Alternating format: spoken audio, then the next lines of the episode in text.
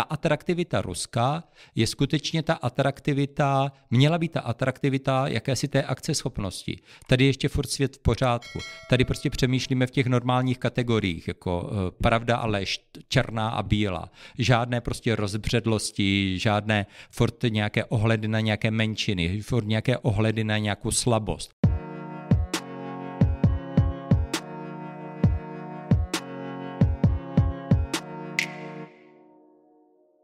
Dnešním hostem podcastu Světový je pan profesor Jan Holzer, předseda České politologické společnosti. Dobrý den přeji. Dobrý Děkuji den. za pozvání. Dobrý den. My jsme si vás pozvali právě proto, že vy se specializujete anebo zaměřujete ve svém výzkumu a ve své práci na nedemokratické a hybridní režimy, taky na politický systém v Rusku, o kterém bychom se dneska popovídali. Takže tohle by bylo naše téma. A já bych se chtěl na začátek zeptat, když se bavíme vlastně o nedemokratických režimech, a já jako vlastně jako like to vnímám jako termín takový obecný, který zahrnuje v sobě jako několik typů těch režimů, ale spíš bych se chtěl zeptat, jestli ten nedemokratický režim je v dnešní době něco, co je stále aktuální třeba na poli politologie, nebo je to spíš něco, co zapadá do minulosti? Děkuji za otázku vstupní. Ten typ politických režimů je pochopitelně předmětem, klasickým předmětem politologického výzkumu, vlastně co politologie jako sociální věda existuje. A když nebyla politologie, tak se jim vlastně zabývaly jiné sociální disciplíny, politická filozofie, historiografie, pochopitelně historický nebo historiografický výzkum se těmito věcmi zabývá in, velmi intenzivně. Pravda je, že po roce 1989 ten výzkum nedemokratických režimů se trochu utlumil a možná bych škrtnul to slůvko eh, trochu a položil důraz na to slůvko eh, utlumil, protože skutečně v určité části té politologické komunity převážel názor, že je to vlastně trošku skutečně téma minulosti.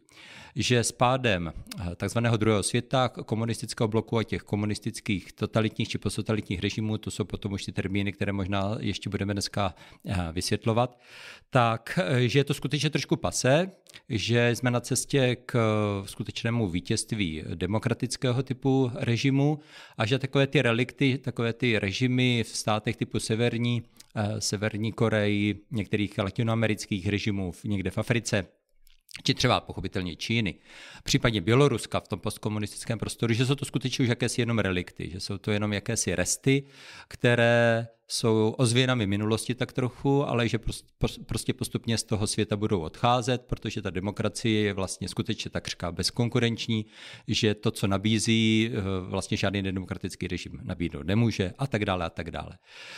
Všechno se to posunulo k výzkumu hlavně demokratizace, demokracie vítězí a tak pojďme se bavit o tom, jak by mohla být stále lepší a lepší. A to je jisté vystřízlivění, kterého v tuto chvíli jsme svědky, že takhle jednoduché to prostě není. Ale ta vlna před 20-30 lety tady skutečně byla. Mm-hmm. Přesto ale v dnešním světě právě ty nedemokratické režimy jako přežívají, aspoň teda v některých státech, nebo minimálně se k tím třeba směřuje. Dá se vlastně definovat ten nedemokratický režim, jaký znaky musí splňovat, aby tak mohl být označen? Určitě těch definic je hodně, takže v tom máme nějaký pořádek skrze určité koncepty a nějaké typologie, ale já bych ještě zareagoval právě na to, na to sloveso přežívají, které jste použil a které jsem tuším možná použil i já a ono se senka skutečně hodí.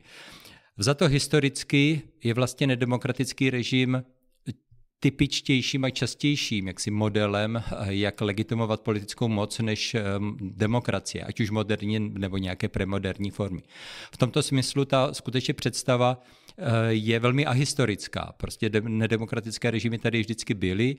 My můžeme snít a vytvářet si nějakou ideální, spíše naivně ideální představu, že nedemokracie nikdy nebudou, ale je to skutečně takový, uh, takové přemýšlení, které by se mi moc nelíbilo, protože zavání některými, až řekl bych, historicko-dialektickými, tak říká trošku marxistickými prostě představami o tom, jak fungují dějiny a tak dále. Takže historicky za to, nebo chcete-li empiricky za to, není těžké doložit, že vlastně častější způsob, jak legitimovat politickou moc, je tou nedemokratickou cestou než demokratickou. Což neznamená, že demokracie nezažila nějaké úspěchy. Konec konců ve 20. století je plno typu nedemokratických režimů a zároveň je tam několik velkých jakýchsi vln demokracie, kdybych měl použít, demokratizace, kdybych měl použít ten proslulý termín Samuela P. Huntingtona, které znamenaly prostě posílování demokracie, rozšiřování počtu těch demokracií. A teď ještě k té otázce jakési klasifikace. Jasně, já na to mám se studenty celý jeden předmět, teďka mám odpovědět v, jedne, v rámci jedné věty, ale to úplně nejzákladnější a nejelementárnější dělení, které by měl skutečně každý student politologie, možná sociálních věd znát, je to dělení na autoritativní režimy a na totalitní režimy. Eh, a tohle je dělení, které odkazuje právě k tomu termínu legitimita a legitimita moci a způsob legitimace moci což je eh, velmi důležitý termín, protože to vlastně eh, je termín, který zastupuje to kritérium, podle kterého se rozhodujeme, jaký typ režimu máme vlastně před sebou, včetně režimu, eh, režimu demokratického. A potom vlastně to rozdělení je už na základě těch různých způsobů. Bude-li vás to zajímat, tak se k tomu můžeme dostat. Budete muset položit nějakou otázku zvídavější. To, to, to čím bych skončil, a to, co je hodně důležité pro celé tohle naše povídání, je, že to znamená, že jak si převážně se srovnávací politologie přiklání k tomu, že i nedemokratické režimy jsou legitimní že vlastně to není štěpení demokracie jako legitimní typ e, režimu a proti tomu nedemokratický režim jako nelegitimní typ režimu. Ale že to, co je odlišuje, jsou různé typy legitimace. Není to slovíčkaření, stojí zatím jako jednak nějaká velká teorie, ale jednak to má velké praktické důsledky. A když se třeba, když teďka navážu na tu legit, legitimitu toho režimu, tak ta se odvíjí vlastně v čem? Jako je to už od toho nějakého zisku moci té vládnoucí garnitury potom po ten způsob vládnutí? Přesně tak. Propojuje to jednak ten moment vzniku, jakým způsobem ten režim vzniká, eh, na co se eh, odkazuje v momentu svého zrodu, jakým způsobem se staví k režimu, který ji nahrazuje. Protože vlastně to, co, čeho my jsme svědky, tak je skutečně neustále střídání režimu, jako rozloženo v čase, takže někdy máme pocit nějaké kontinuity a nějaké stability, konsolidace, to je zcela v pořádku. Náš čas vymezený na téhle zemi je omezený, ale ty režimy jsou více trvající, respektive někdy také končí a znovu nějakým způsobem se obrodují. obrozují. Takže je tady ten moment, uh, moment zrodu, a druhý velký legitimační faktor eh, je to vysvětlení, proč, jakým způsobem ta elita vysvětluje, že by jiná část společnosti měla poslouchat. Tohle je velmi jednoduše řečeno, ale je zatím to velikánské tajemství, jo? Eh, že lidé k tomu režimu, aspoň významná část, většinová část toho režimu, promiňte, té společnosti, přijme eh, vlastně tu odpověď a je loajální k těm elitám a nesnaží se je svrhnout. A tohle je vlastně ten, ta laboratoř, to je ta metoda a vzhledem k tomu, že ty metody se liší, tak se liší i ty typy eh, režimů, jak nedemokratických, tak demokratických. Mhm. A je tady už nějaký, nějaká nápověda nebo vodítko vlastně, čím si ta nedemokratická garnitura nebo ten režim obhajuje tu svoji pozici před tím lidem? Tak první velký termín, který do téhle, toho vysvětlení patří, je termín revoluce. A revoluce my vnímáme No vlastně jak ji vnímáme. Jo? To slůvko revoluce je velmi, velmi ošemetné a projektuje si do něho plno lidí pravděpodobně nějaké své zkušenosti, nějakou svou historickou paměť a tak dál. K revoluci můžete přistupovat právě velmi neutrálně a zároveň velmi angažovaní ve smyslu naprosté nepřijatelnosti nebo naopak z druhé strany velkého, velkých nadějí. Uh, takže v tu chvíli už se po, právě pohybujeme na tom docela pestrém uh, jaksi spektru názorů. Uh, v tomto smyslu revoluce jako termín v rámci srovnávací politologie je právě používáno především jako slovo, které si oblíbily totalitní režimy, které typově, typicky přichází k moci nějakým revolučním výbuchem, nějakou revoluční událostí. Historicky je vyjmenovat není tak složité. Velká říjnová socialistická revoluce napadne každého z nás. A a e, ten moment revoluce vlastně legitimuje to, že tady vzniká nějaký nový režim. E, to vítězství, takhle, to vítězství v té revoluci, e, k ničemu vás nebude legitimovat, když té revoluci prohrajete. Jo? To vás právě legitimuje spíše k tomu, abyste drželi, drželi hubu. Takže revoluce, první velký nástroj. Druhé, druhý velký nástroj je, jsou volby. Tady se dostáváme k, těm, k tomu výzkumu demokratických režimů. Po dlouhá léta vlastně, eh, pokud nějaký politický režim eh, realizoval volby a ty volby by uspěly z hlediska takového toho elementárního náhledu, jsou skutečně otevřené, nejsou tam velké bariéry k tomu, aby se jich někdo nemohl zúčastnit, proběhly podle všeobecného volebního práva a především, pardon, když proběhly a nějak eh, skončili, tak i ti, kteří v nich prohráli, tak eh, respektovali, že někdo vyhrál, tak to bylo vlastně považováno za postačující kritérium, aby ten režim byl označen jako demokratický. Do hry nám ale v posledních dekádách vstoupila, eh, vstoupilo trochu jiné kritérium a to je kritérium lidských práv. Volby jsou vlastně najednou málo. To je ten vývoj mm-hmm. těch posledních 20-25 letech. A e, potřebujete, aby nějaký režim byl označen, a teď už nejenom za demokratický, ale liberálně demokratický, aby v těch volbách vyhrávali ti správní. A teď jsem si to slovo nevybral úplně náhodně. E, skutečně ti správní ve smyslu ti, kteří respektují lidská práva, přičemž ten rejstřík lidských práv je, řekl bych, už v současnosti docela nepřehledný, takže je to vlastně trošku zatemňující kritérium. To kritérium té plurality volby, více účastníků, někdo vyhrává, někdo prohrává, ti, co prohráli, respektují, že někdo vyhrál, které platilo skutečně dekády, tak v tuhle chvíli je trochu málo. No a pak je tam ještě jeden, asi ze všech těchto termínů nejkomplikovanější eh, termín, a to je ideologie. Ideologie je právě to, ta odpověď na tu otázku, co se děje ve chvíli, kdy jste získali tu politickou moc, typicky třeba v těch totalitních režimech prostřednictvím revoluce. Totalitní režimy potom disponují klasicky nějakou ideologií, kterou vysvětlují, kterou vysvětlují přítomnost, eh, vysvětlují minulost, ale ještě velmi důležitě vysvětlují také budoucnost. Jako staví nějakou konstrukci, jak by to mohlo jednou vypadat a že stojí za to se eh, a nějakým způsobem prostě tomu těm vyzváním té budoucnosti jim čelit, možná jim něco obětovat, být loajální těm elitám, protože ty elity jsou u moci právě proto, že ví, jaká bude budoucnost, chápou ty výzvy a směřují k jejich naplnění. Tohle je ale právě už docela komplikovaný jaksi konstrukt a komplikovaná pochopitelně otázka pro tu eh, klasifikaci těch konkrétních režimů. Nakolik je něco skutečně ideologií, která má takovýhle univerzální přesah, má tu ty odpovědi na všechno a tak dále. A v tu chvíli vstupujeme právě do té debaty uh, různých typů nedemokratických režimů. Ne všechny ideologii mají, co to znamená mm-hmm. a tak dále. No, já bych se zeptal právě u té ideologie, kterou jste zmínil ohledně toho vysvětlování minulosti jestli vlastně ti, kteří potom tu revoluci budou realizovat, jestli oni musí těm občanům mají vysvětlit, že vlastně to, co bylo před tím jejich režimem, bylo jako natolik špatný, že vlastně muselo dojít k nějaký revoluci a ta vláda potom jako bude mít ty nedemokratické prvky. To je velmi důležité, možná klíčové. Já si skoro nevybavuji nějaký revoluční převrat, ve kterém by vlastně chyběla, absentovala nějaká tady právě ta rovina toho maximálního, absolutního odmítnutí té minulosti.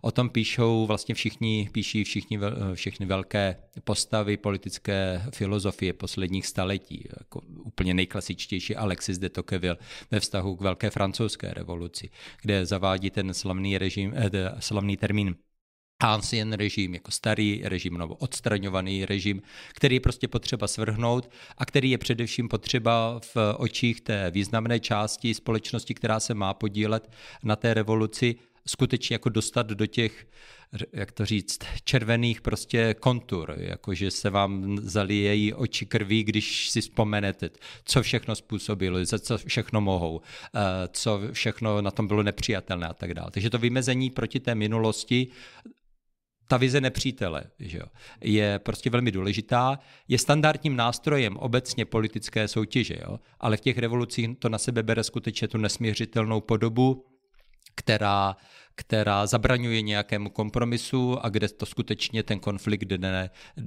až do té roviny toho fyzického střetu což je prostě třeba občanská válka. To, co následovalo třeba po velké říjnové socialistické revoluci v Rusku, to období do 21. roku a, a podobně. Takových příkladů bychom pochopitelně našli hodně.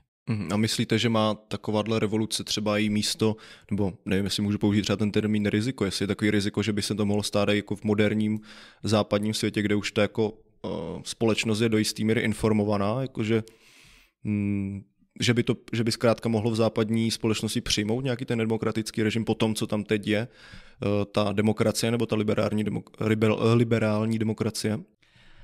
Na tohle vám neumím odpovědět, eh, což je poctivý začátek eh, té mé reakce, protože prostě do budoucnosti pochopitelně nevidím. Mm. Ale obecně bych na to zareagoval možná až trošku útočně. Jo? To je fakt zvláštní, kde se bere ta v současnosti ta představa, že jsme vlastně prostě nějak jiní, než byli ti lidé v minulosti. Mm-hmm. Mě by fakt jako zajímalo, možná mi to i sám vysvětlete, nebo jest, jestli sdílíte tu otázku, nebo jste ji prostě jenom formulovali, že v tom prostoru věřejném zaznívá.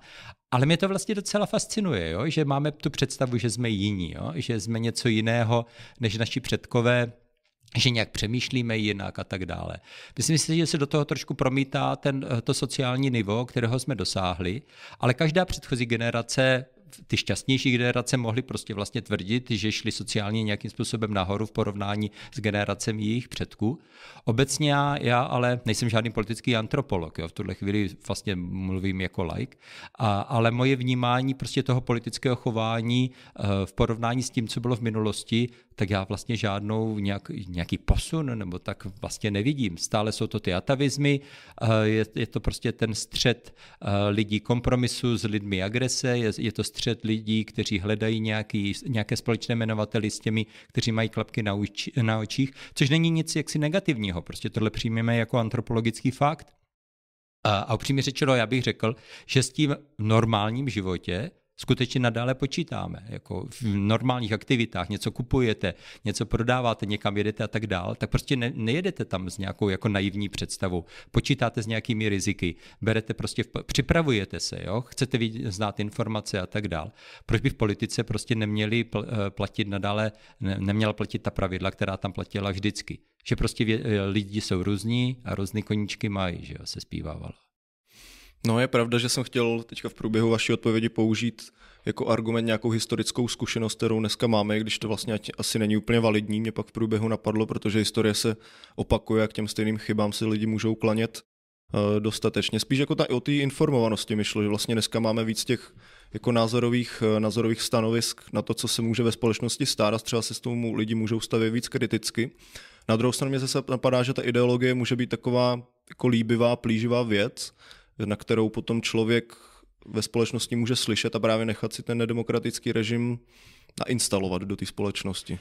Uh, ideologie může být plíživá, uh, těch uh, adjektiv bych asi vymyslel v tuhle chvíli hodně, ale ona především funguje. Jako lidé vlastně potřebují, když to řeknu úplně jednoduše, lidé potřebují někam patřit, potřebují mít nějaké toho samotného člověka přesahující nějaké sdělení, které mu vysvětluje, proč je na světě, eh, jakou má eh, jaká očekávání může od toho světa chtít, eh, jaká, jaká je jeho pozice, proč se mu něco nedaří, prostě potřebuje nějaká vysvětlení a málo kdo z nás vlastně se cítí být uh, úplně od té sociální nějakých vztahů a tak dále odtržen. Řekl bych, že to je naprostá, naprosté minimum a že jsou to spíše jako uh, případy pro psychiatra. Jinak řečeno, prostě tohle je obecná lidská potřeba a ideologie prostě má přesně tyhle funkce, uh, které jako pomáhají a které jsou v tomto smyslu sociálně naprosto relevantní dává odpovědi, dává, dává pocit nějaké jistoty, dává pocit nějaké identity, nějaké e, patřičnosti, jo. vysvětluje, no dává prostě odpovědi, to je jednoduché. A dává je taky rozloženy v čase prostě hled, uh, dobrá ideologie, když to takhle sformuluji trošku ne, nepatřičně, tak skutečně je jako velmi koherentní. Uvnitř prostě je propracovaná. Pochopitelně v tomto smyslu se taky různé ideologie liší. To znamená, že uh, je eh, mezi nimi existují rozdíly ve správě v té schopnosti poskytnout ty odpovědi. A ta představa, že to je jedna z, jedna z těch součástí té naivity, dle mého soudu, která dneska eh, trošku panuje, že prostě když lidé budou mít informace, takže si budou nějak rozhodovat správně nebo správněji, co je arbitrem té správnosti, typicky, když někdo tohle řekne, tak tím arbitrem správnosti je ten, který to říká, takže on vlastně čeká, že se budou rozhodovat přece tak, jak se rozhoduje on, protože mají k dispozici stejné informace. Což jde prostě úplně proti jakékoliv životní zkušenosti, kterou já tady na světě mám. A přímě řečeno bych typl, že i většina lidí. Takhle to nefunguje. Že na základě stejných informací lidé prostě dojdou ke stejným závěrům.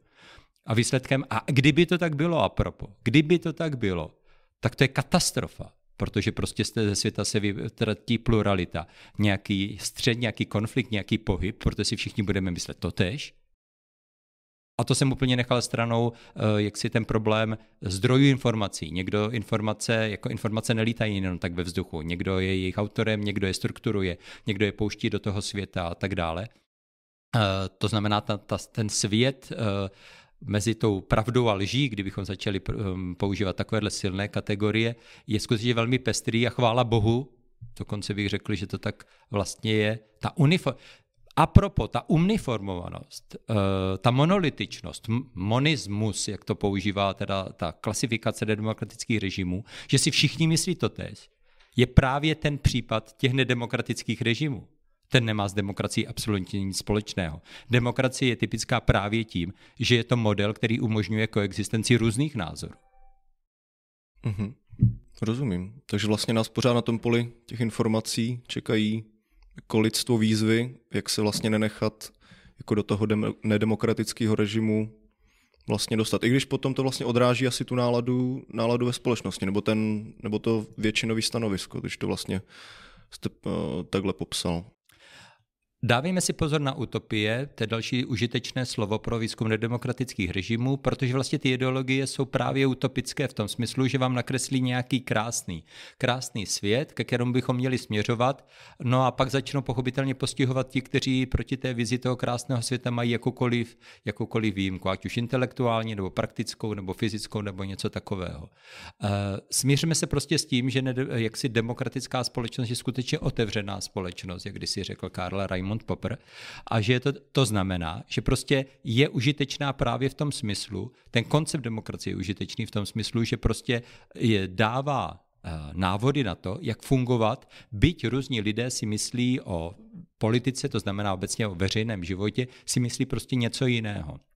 Veškeré nedemokratické režimy jsou postaveny právě na tom, že tu pluralitu nějakým způsobem buď to omezují, to, to je ten případ těch autoritativních režimů, ten říká, myslete si, co chcete s výjimkou, je, takže tu pluralitu plus minus jako částečně respektuju, s výjimkou politiky politika je vlastně uzavřená. Jezděte si dál ven, eh, vracejte se zpátky, žijte si svoje životy, mějte svoje biznesy, choďte do, eh, do kostela, nechoďte do kostela, noste si, co chcete a tak dál. Ale jednou za čtyři, za pět let přijdete k volbám a odvolíte tady tohle jednu, jednu uh, volební kandidátku.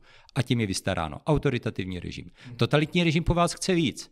Totalitní režim po vás nechce jenom ten akt, uh, volební, ale on po vás chce skutečně tu lojalitu. On chce, abyste věřili tomu, co on říká, a pochopitelně, když eh, má takovýhle maximální úkol, tak eh, mu postupně nezbývá nic jiného, než začít kontrolovat úplně všechno. Takže nakonec kontroluje, jakou mají barvu trenérky, které jste si vzali na tělocvik. Jo? A když máte jiné než červené, tak je to pruser. Mm-hmm. Tak, a to je přesně to nebezpečí, které z 20. století už perfe- perfektně. jo, které známe ale na které jsme třeba už velmi rychle zapomněli, co se týče té uniformity a tak dále a tak dále. Žádné dobré zprávy tady pro vás dneska nebudu mít.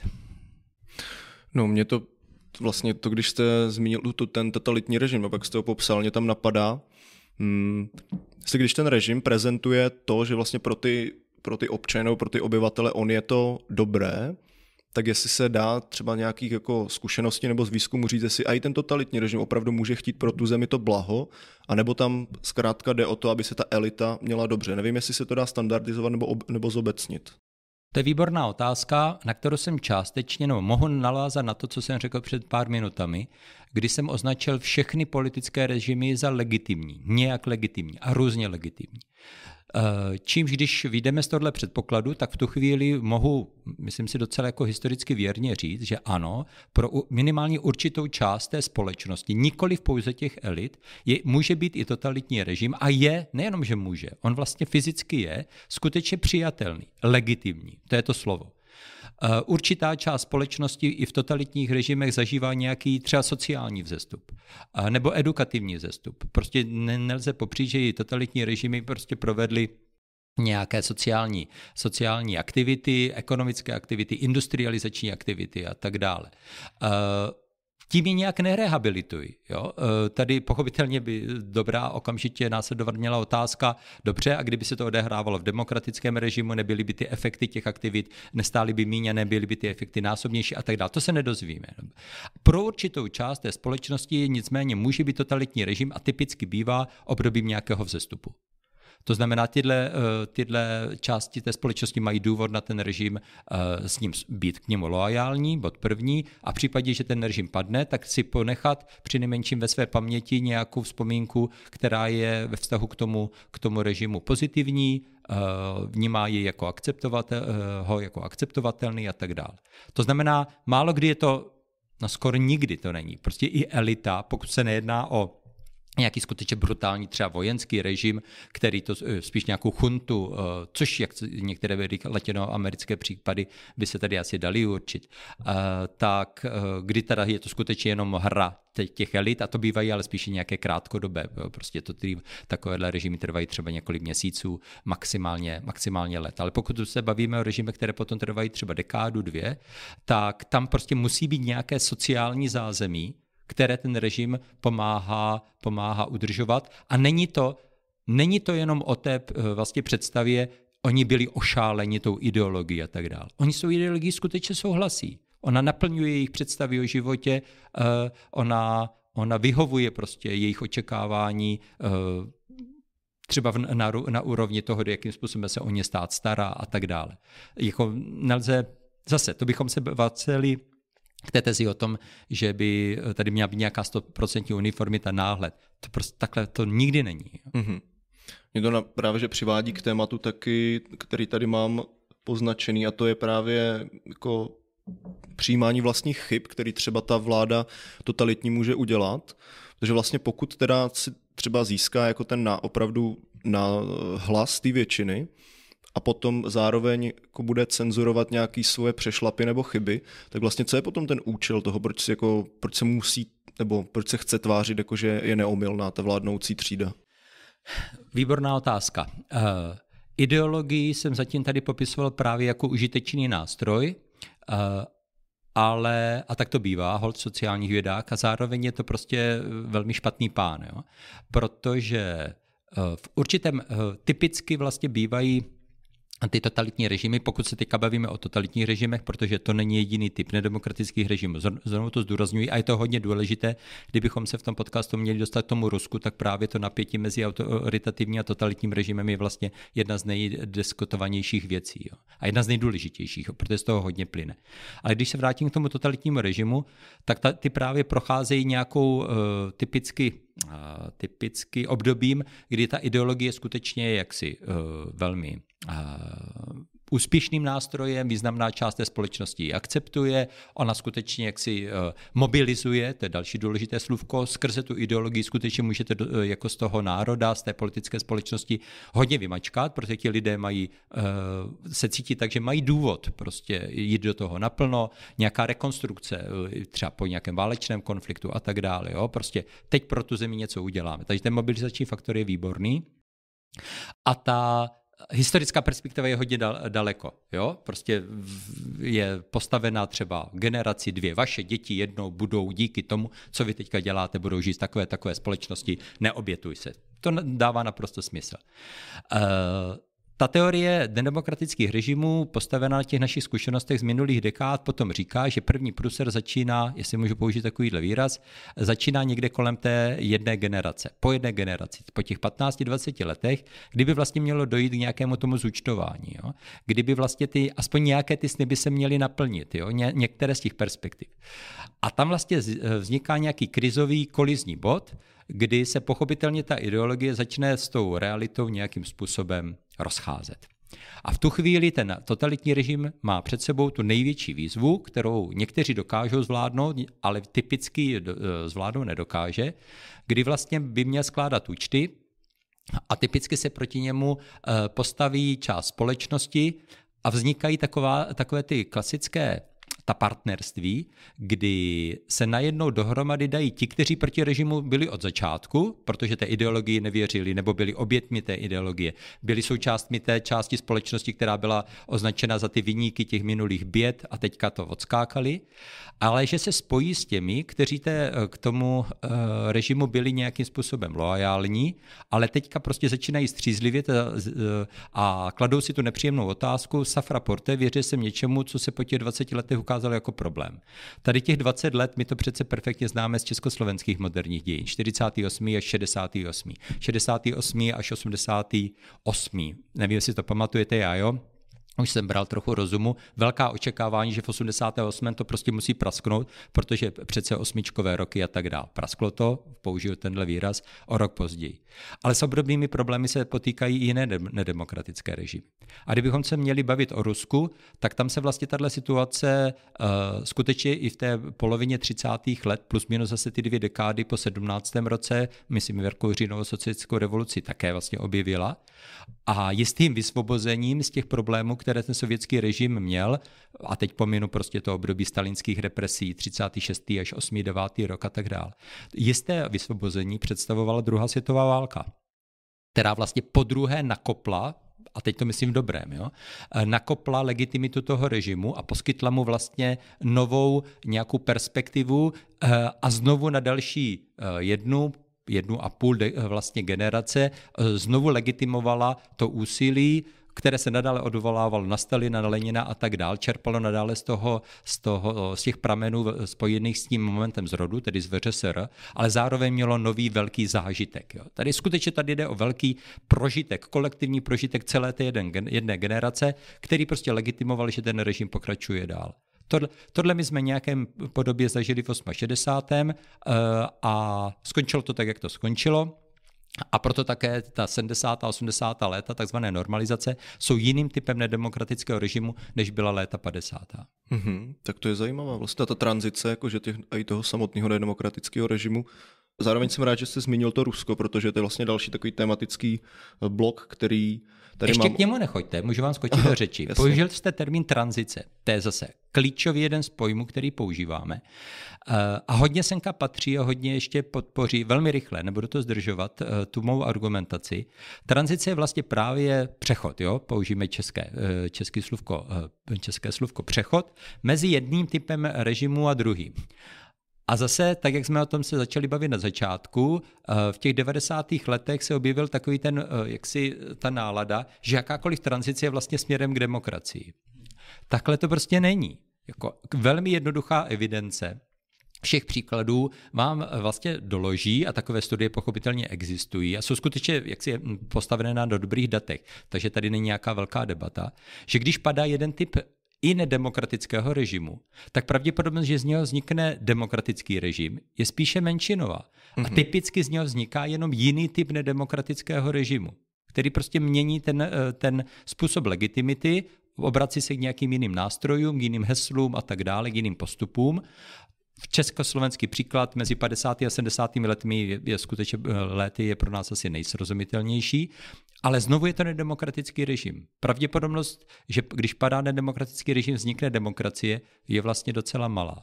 Ne, že by nebyla, ale není to automatika. Tak, jak se to vnímalo právě v těch 90. letech a z toho vlastně vzešla ta, všechna ta neporozumění, a teď se můžeme vrátit k Putinovi, co se vlastně třeba dělo u Jelcina druhé polovině 90. let v Rusku, proč se tam vrací uh, Putin v tom roce 1999, uh, eh, premiér 2000, uh, eh, prezident a tak dále. To dává, teoreticky to dává perfektně smysl. Mm-hmm. Vlastně v tom sovětském svazu tam taky docházelo k tomu kolísání vlastně ty intenzity toho nedemokratického režimu, toho Chruščova tání, potom Brežňova neostalinismu.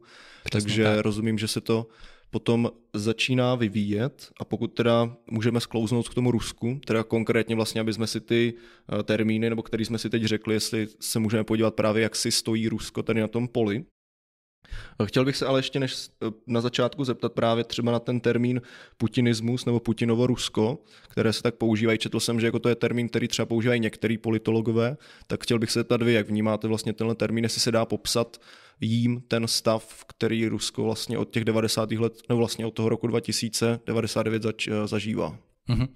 Uh, já ten termín ani nebudu hájit, ani ho nebudu nějakým způsobem likvidovat. Sem tam ho používám. Eh, není to žádný terminus technicus, je to vlastně, řekl bych, mm, pro jakoukoliv debatu odbornou, pardon, i veřejnou, naprosto přijatelné vlastně časové ozna- označení a takhle se to dělalo vždycky. Prostě když řeknete Mussoliniho Itálie, tak tím myslíte i nějaký typ režimu, ale zároveň tím vymezujete nějaký čas. Když řeknete de Gaulleova Francie, děláme krok mezi demokratické režimy a zase je to prostě srozumitelné časové období. Takže v tomto smyslu Potinovo Rusko je při nejmenším užitečný termín proto, abychom si říkali, že se jedná o Rusko počínaje rokem 2000, a konče furt, abych se tak vyjádřil. Mm-hmm. Je to 22 let, tohle je jedna z nejzajímavějších věcí, na kterou bývá hrozně zapomínáno.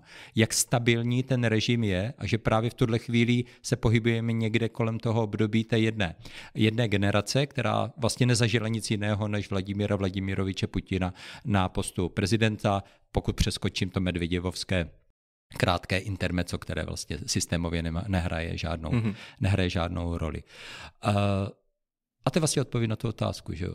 Je zajímavý, že se ten jako ty nedemokratické režimy tam identifikují s tím jako vládcem, s tím Putinem, protože neříkáme Zemanovo Česko, neříkáme Čaputo, ne. Čaputové Slovensko. Ne, já myslím, že ano. Nebo já, aspoň já tomu tak Dobře, říkám. tak já myslím, že by to plno lidí bez problému řeklo mm-hmm. a už chápu, kam míříte. Eh, já jsem spíše na straně těch, kteří nezačínají analýzu těch konkrétních politických režimů tím, že si udělají nějakou psychologickou analýzu osoby, která stojí v jejich čele. Ne, že bych tohle téma úplně ignoroval, tak zaprvé nejsem psycholog, ani politický psycholog, takže nemám tu kompetenci, to je jeden, eh, jedna z věcí, ale obecně v srovnávací politologii skutečně eh, spíše převládá názor, že ty osobnostní rysy nejsou úplně zanedbatelné, ale neposkytují vám jako postačující nebo to nejužitečnější, to je asi to slovo, nejužitečnější eh, nástroj, jakým způsobem pochopit, co se v tom režimu děje. Eh, s psychopatem nebo s nějakými mírně eh, deviujícími osobnostmi se můžete klidně setkat i v demokratické politice, narcisistními typy a tak dále a nic moc to o tom politickém režimu neříká. Pozor, ono to skutečně má na určitý typ rozhodování v nějakých situacích nějaký vliv. Ale jak říkám, jde to vlastně mimo to, co já umím nebo v čem se vyznám, to za prvé. A za druhé, hlavně to prostě nemá ten skutečný dopad na to, když se pokoušíme uh, pochopit, co ten režim uh, realizuje. Jinak řečeno, já to řeknu trošku jinak a velmi krátce. Kdyby nebyl Putin v čele Ruska, tak by tam tak by tu autoritativní rekonstrukci, protože to je autoritativní rekonstrukce, kterou on tam realizoval po tom jelcinovském období, tak by vysoce pravděpodobně prováděl prostě někdo jiný. Nějaký no-name, kterého my nevíme, možná ho vlastně známe, někde se tam pohybuje. Eh, není to tak vázáno na ty osobnostní předpoklady. Ta společnost byla se těšila na to, že tam dojde k nějaké autoritativní rekonstrukci a Putin ji realizoval. Mohlo to být někdo jiný. Mm-hmm. A když jsme vlastně zmínili před chvilkou i to delší než 20 leté vládnutí toho Putina, tak dá se u něj říct, jak se ten jeho režim právě pro, proměňuje, jestli tam dochází k přituhování tání nebo spíš jenom přituhování? Mm-hmm. Uh, ta první fáze se počítává někdy tou první polovinou první dekády 21. století, kdy ten jeho nástup nebyl vnímán nějak nějak eh, kriticky nebo prostě nějak katastroficky, no to už vůbec ne, eh, tu literaturu eh, by bylo možno dohledat, takhle se o tom nepsalo. Čemu asi byla největší pozornost věnována, byla skutečně jakási ta sociální rekonstrukce té společnosti, kdy se Putinovi podařilo i díky jaksi makroekonomickým nějakým trendům, které neměl zcela pod kontrolou, ale které mu šly na ruku, což prostě tak je, to jak si ne všechno eh, je spravedlivé v politice, takhle bych to řekl, tak eh, on těch trendů využil, to znamená narůstající ceny surovin, na, na nich vlastně stojí významná část jaksi toho ekonomického potenciálu a finančního potenciálu Ruské federace, tak ty v tu chvíli šly nahoru, a on toho využil skutečně docela masivním transferům směrem k významné části ruské společnosti, což mimochodem znamenalo eh, nejenom transfery, tak jak my to mm, máme jaksi zafixováno v tom středovrském prostoru, to znamená navýšení něčeho, ale v řadě případů šlo spíše o obnovení. To Jelcinovské Rusko v řadě aspektů bylo skutečně režimem, který se vykašlal, jednoduše řečeno, na řadu sociálních věcí eh, a bylo, bylo v dosti dezolátním stavu. Prostě důchodci nedostávali penze, státní zaměstnanci nedostávali svoje, svoje platy a tak dále. A, a už se to skoro vnímalo jako jakýsi, jakýsi standard. Jo. Mm-hmm. Ten stát se tam dál eh, eh, se tam vydá takovou zvláštní cestou, eh, jakési prapodivné slabosti. První knížka, kterou se napsal před 22 lety o Rusku, se hleda, měla podtitul Hledání státu, že ten stát vlastně neví, jakou má mít funkci že svým způsobem skutečně chápe, že by to neměla být ta všeobjímající funkce toho totalitního státu, jak to bylo v té éře před Gorbačovem, ale, to, ale vlastně, že se to kivadlo vychýlilo na úplně na druhou stranu směrem k tomu úplnému, prostě no tak se o sebe postarejte, jako co řešíte. Eh, v tomto smyslu významná část té společnosti, která byla eh, možná i trošku nevinně v tom, prostě byla navyklá na ty transfery, které nějakým způsobem ten totalitní režim eh, minimálně do té poloviny 80. let realizoval, tak ta vlastně čekala na nějakého a teď promiňte mi ten výraz, jo, jsou velikonoce, mesiáše, eh, který, eh, který prostě obnoví některé věci, na které významná část té ruské společnosti spoléhala, chtěla je mít, eh, nezvykla si na to, že by se vlastně že by je neměla dostávat. A tohle volání, tenhle, tuhle poptávku, přetavil Vladimír Vladimirovič Putin v legitimaci své moci, abychom si pomáhali těmi slovky, o kterých jsme hovořili, v legitimování svého režimu relativně velmi rychle, už skutečně v té první polovině eh, té, toho prvního desetiletí 21. století. Takže to zabralo. Jo? A vlastně to významná část i komentátorů, analytiků a expertů na západě vnímala jako pozitivní vlastně se eh, dost jako obávali toho divokého, nespoutaného Ruska, jako toho Ruska oligarchu, kdy si skutečně každý dělá, co chce, kdy se prostě naprosto realisticky spekulovalo v polovině 90. let, jestli se třeba Rusko nerozpadne. Jakým způsobem se budou chovat prostě některé bohaté regiony na, eh, Sibiři, které od Moskvy vůbec nic nedostávaly v těch 90. letech a přitom pochopili, že prostě vzhledem k svému surovinovému bohatství a tak dál by mohli prostě se chovat úplně autonomně a tak dál. Rozpad rozpad ale Ruska z hlediska geopolitického, to by, to by byl prostě velký problém, zase ještě po druhé průser, myslím, že už dnes naposledy. Uh, takže vlastně ta konsolidace toho Ruska po té sociální stránce byla vlastně vnímána jako docela dobrá zpráva. Jenže pochopitelně někdy v té druhé polovině toho prvního desetiletí se za tu sociální rekonstrukci začala projevovat i ta rekonstrukce politická, šla ruku v ruce, to posilování vlastně té autokratické Putinovy vlády a skutečně jako vytvoření toho autoritativního modelu. Tedy se hodně spekulovalo o tom termínu hybridní režim, že to má prostě takové ty fasádní e, demokratické instituce, ale ten obsah, že je, že je e, autokratický. Já si myslím, že od začátku, nebo od začátku, velmi rychle se prostě, já, já ten termín hybridní režimy nemám moc rád abych se přiznal.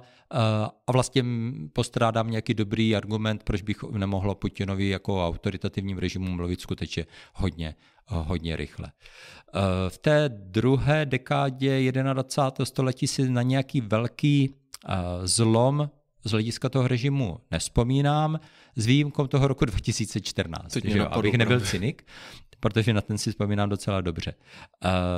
Ten ale docela zapadal do toho autoritativního legitimačního schématu, protože tehdy vlastně uh, to Putin vysvětloval tou, uh, tou poptávkou po obnovení toho silného autoritativního Ruska, ne toho totalitního sovětského typu, ale spíše takového toho typu carského. Jo?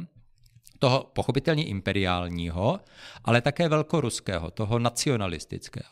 A v tomto smyslu ta argumentace a teď jako budu říkat věci, které někdo může vnímat jako cynické, ale jsou důležité pro to pochopení, pro to porozumění té situace. V tomto smyslu to, eh, ten argument, že bude hájit práva rusky mluvících etnických Rusů, byť teda žijí na Ukrajině, eh, zapadal prostě do toho autoritativního schématu, který vlastně tíhle, tenhle typ elit většinou jaksi realizuje a známe ji z řady jiných zemí. Pochopitelně problematičtější je ve chvíli, kdy máte ty minority v jiných jaksi státech kolem, protože to znamená, eh, do značné míry to legitimuje, ospravedlňuje, avizuje, že jste připraveni šáhnout i k těm agresivním jaksi záležitostem. Ale obecně jiné autoritativní režimy, eh, pro ně je to vlastně naopak výhoda, protože oni koncentrují ty eh, politické otázky doma nepotřebují si nějak vyvážet, nějak se exportovat, jsou spokojeni, já mám na, na tom domácím hřišti, já jsem tedy autokratický vládce, ale nikoho ne, jak si neo, eh, neovlivňuju, nikomu nic nevnucuju vlastně žádám, nechte mě žít, nechte mě, nechte mě na pokoji. Ideální případ, ideálně typický, takhle to myslím, je Frankův režim ve Španělsku od roku 1939, který vlastně takhle proplul i druhou světovou válkou a padá až v polovině 70. let, takže vlastně přežil další dvě a půl, tři dekády v době, kdy se dávnou vlastně celá západní Evropa demokratizuje a tak dále. Mm-hmm. Jenom díky tomu, že právě není agresivní, nikam se nevyváží, nemá žádnou ideologii. To je problém těch ideologií. Jo? Když řeknete, že něco má univerzální platnost, tak tím vlastně říkáte, že to nemůže být platné jenom pro vás. Že to musí být platné i ten, pro ten svět kolem a to vás dovádí vlastně k té agresi.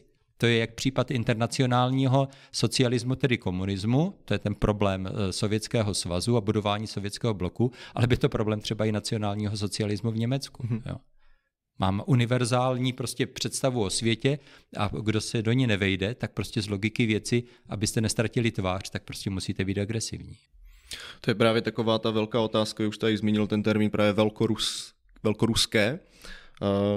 Co to vlastně, jak to můžeme identifikovat, to velko Rus, ruství, co by chtěl Putin vyvážet do zahraničí, protože už jste zmínila i ten internacionální socialismus, že dřív byla v tom sovětském svazu ta vize toho komunistického světa, jako že by vlastně celý svět žil touhle ideologií. Ale co právě Putin může chtít vyvážet toho, toho ruského do zahraničí, že by to v jeho očích taky měli chtít třeba Ukrajinci nebo Gruzínci? Jo, rozumím. Výborná otázka. Eh, o tohle se vlastně vedla celou tu dobu Putinova režimu, hlavně v té, eh, v té druhé dekádě 11. století právě ta debata, protože tohle právě odlišuje ty autoritativní a totalitní režimy. Jo?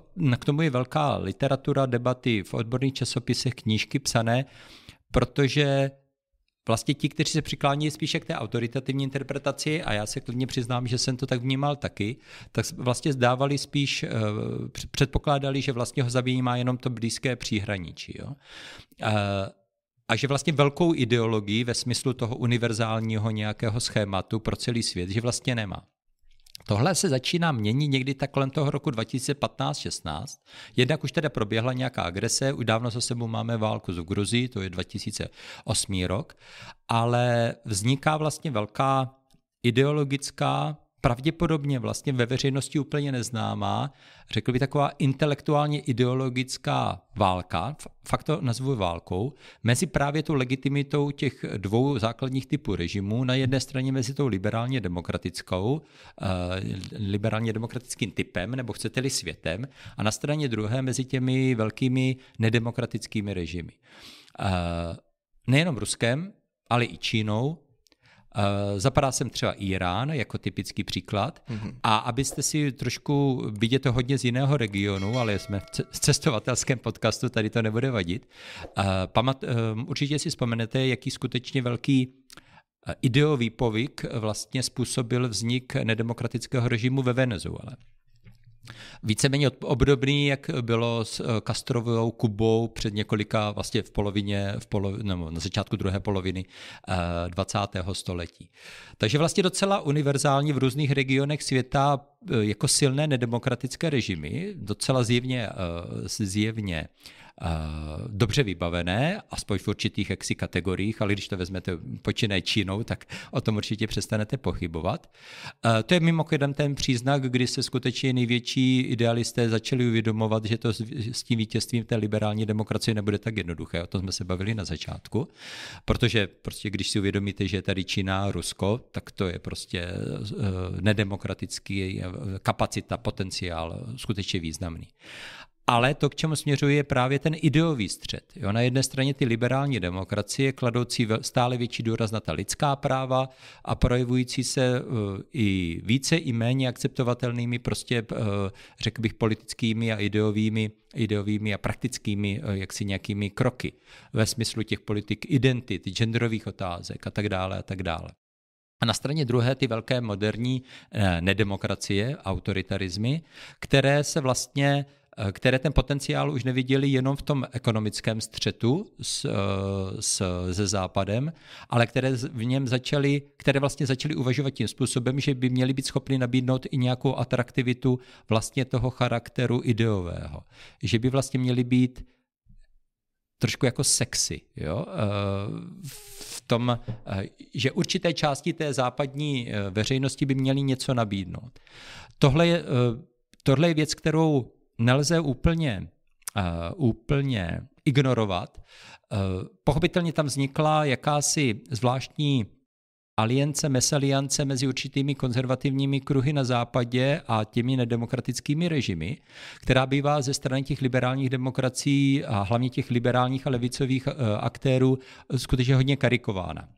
Teď proběhlo první kolo francouzských voleb, určitě se to prostě kolem Marie Le Pen a tak dál četli uh, uh, těch aktérů v západní Evropě, kteří byli, jak si nějak, um, projevovali nějaké afinity, nějaké příbuznosti s Putinem bylo víc. Problém spočívá v tom, že Významná část konzervativního hnutí, jak si především ve střední Evropě, jako tady téhle naivní představě některých konzervativních kruhů eh, vlastně na západě nikdy nepropadla, Eh, takže vlastně to nefunguje automaticky. Konzervativní rovná se antiputinovsky. To je, to je nesmysl, že s tím někdo pracuje v politickém boji, to jako respektuju, ale nedává to smysl, není to, není to hájitelné. Eh, a teď eh, potom po těch událostech minulého měsíce jako řada i těchto aktérů vzala jako velkou, velkou zpátečku. Ale já jsem tím neutekl z té vaší otázky. Jo? Ta atraktivita Ruska je skutečně ta atraktivita, měla být ta atraktivita jakési té akceschopnosti. Tady ještě furt svět v pořádku. Tady prostě přemýšlíme v těch normálních kategoriích, jako eh, pravda a lež, černá a bílá. Žádné prostě rozbředlosti, žádné furt nějaké ohledy na nějaké menšiny, furt nějaké ohledy na nějakou slabost, nějaké pochopení prostě pro um, pro ty nejistoty, pro to, co, čeho vlastně má být ten západ jakousi kvintesencí v těch posledních dekádách a co v některých aspektech prostě je pravda no a já bych to eh, klidně, eh, klidně viděl, viděl obdobně. Jenže to spektrum je prostě pochopitelně mnohem, mnohem eh, širší. Tohle je jedna z nejzajímavějších informací z té války, že se vlastně Putin dozvěděl, že skutečně zdá se, že vsadil kartu na to, že ten západ je už úplně neakceschopný. A to prostě zjevně není pravda zatím, ale už jsou indicie, že, jako, že ten západ ne všechno ještě pochopil a že si zase vrátí některá témata, která ten západ činí slabším, a teď slabším skutečně v tom geopolitickém slova smyslu. To není jako normativní jenom stanovisko, ale to je prostě to stanovisko, které mu umožňuje efektivně reagovat na určité výzvy. Jo? To je prostě v bezpečnostních studiích docela materializovatelná, jako uh, kvantifikovatelná uh, nějaká kategorie. Jako v tuhle chvíli se Západ zachoval převážně jak překvapivě akceschopně ale to nemusí prostě jednou provždy vydržet. Jo? Jako ten návrat do toho pohodlí, že všichni jsou jako mm, good guys a že to prostě všechno je v pohodě, se může prostě vrátit a ta ochota něco obětovat. Uh, tahle základní vlastně Výzva nás v tuhle chvíli teprve čeká. Jo. To je možná to správné. Jo. My vlastně v tom pruseru ještě nejsme. A po třetí pruseru. A naposledy.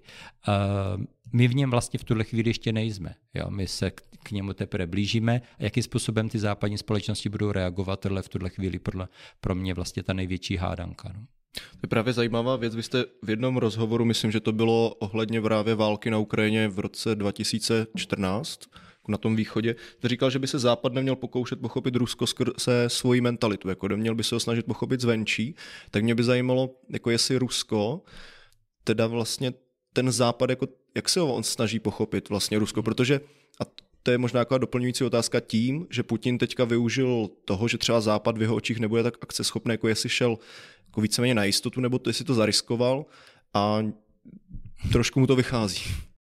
To já přesně nevím, jo? No, do těch hlav nevidím a tak dál. Právě. Uh, co mě vždycky překvapovalo, že že ten trend, který, kterého jsme skutečně na západě v posledních dekádách eh, jako svědky, který je tak hodně postaven na té individuální identitě. Každý z nás má právo se cítit, jak chce. Každý prostě máme ty svoje eh, přednosti a nedostatky. Eh, jak se cítíme, jak se vnímáme tu svou identitu, je vlastně primární. Kolektivní identity jsou vždycky svazující, diskriminující a tak dále, a tak dále. Jak vlastně tohle, tenhle trend, měl být rámován tím, že v těch kolektivních celosvětových kategoriích jsme vlastně všichni stejní. Jo. To vůbec nedává smysl jako pro mě teda intelektuálně. Jinak řečeno, tím, že jsem do Ruska jezdil, eh, znám to tam, mluvím jazykem a tak dále, tak jak si Eh, jsem nikdy nepochyboval o tom, že prostě Rusko je jiné, než je střední Evropa, než západní Evropa a tak dále. A že těch regionů eh, na světě je víc, že tady jsou nějaké civilizační okruhy a tak dále. To prostě je běžnou literaturou pokryto, při nejmenším ty texty Samuela Pin Huntingtona, dneska po druhé citovaného, eh, o střetu civilizací a tak dále. Pravděpodobně většina lidí skutečně aspoň o nich, o nich slyšela. Jinak řečeno, to Rusko, my bychom skutečně neměli se snažit chápat uh, vlastně Rusko našimi kategoriemi, uh, protože by to byla chyba. A teď, jestli nás Rusko chápe svými kategoriemi, uh, tak taky vlastně dělá chybu. Jo? Uh, to, k tomu jsem vlastně směřoval. A Rusko si bez zesporu vytvořilo pro ten válečný konflikt nějakou představu, nějakou vizi, nějakou ospravedlňující vizi o tom, jak vypadá Západ a myslím si, že je to jeden z podstatných faktorů toho, že se zmílilo a že vlastně tím pádem ten vojenský konflikt na té Ukrajině neprobíhá tak úspěšně, jak by, jak by, jak eh, by si představovali. Jinak řečeno, je to prostě přesně ta klasická bezpečnostní poučka, že prostě potřebujete znát svého nepřítele a nepromítat si do něho nějaká svá přání a tak dále. Jo. Eh, špatně bojují, ti se nám automaticky vzdají a tak dále. Ne, že by to sem tam nebyla pravda, že jo. Eh, nevím, kdo četl Patrika Rajena, jak jsem vyhrál válku mm-hmm. o italské armádě, bych si třeba nedělal nikdy žádné iluzi. Ale to si teďka dělám jenom legraci, jo. Protože co máte z toho, když podceníte svého nepřítele? Absolutně nic. Mm-hmm.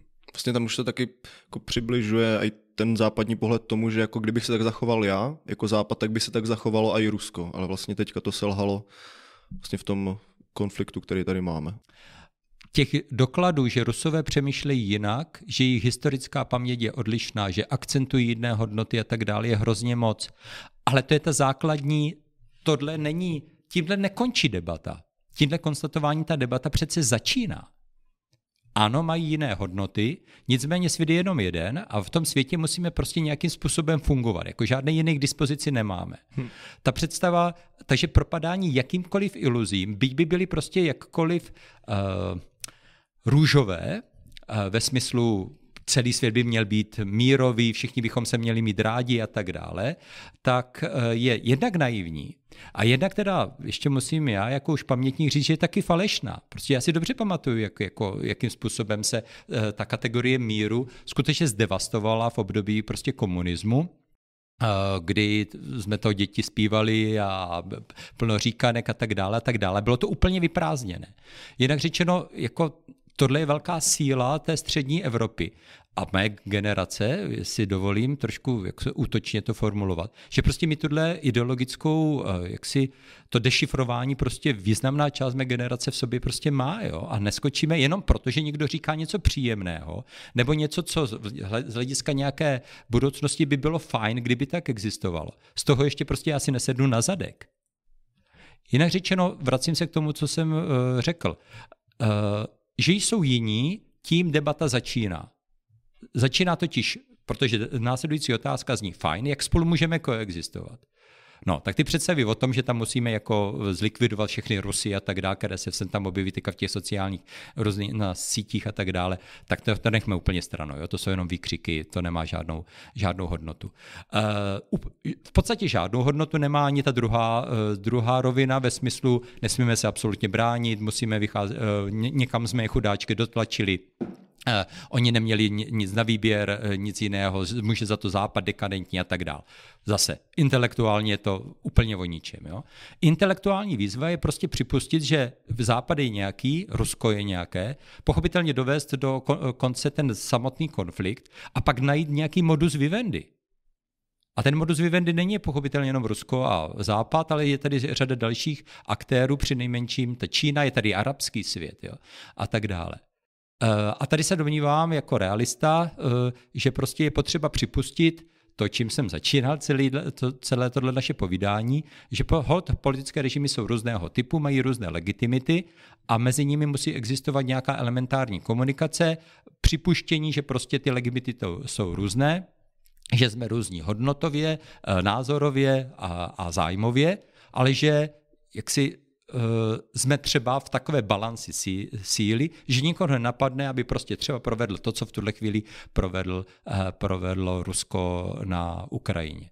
Takže žádný jako krásný brave word, ale prostě nějaká balance síly, nějaká, nějaké realistické uspořádání, které je pochopitelně, jak se říká hezky česky nahané, profutrováno prostě tou kapacitou, která musí být skutečně musí být dostrašující, musí být akceschopná.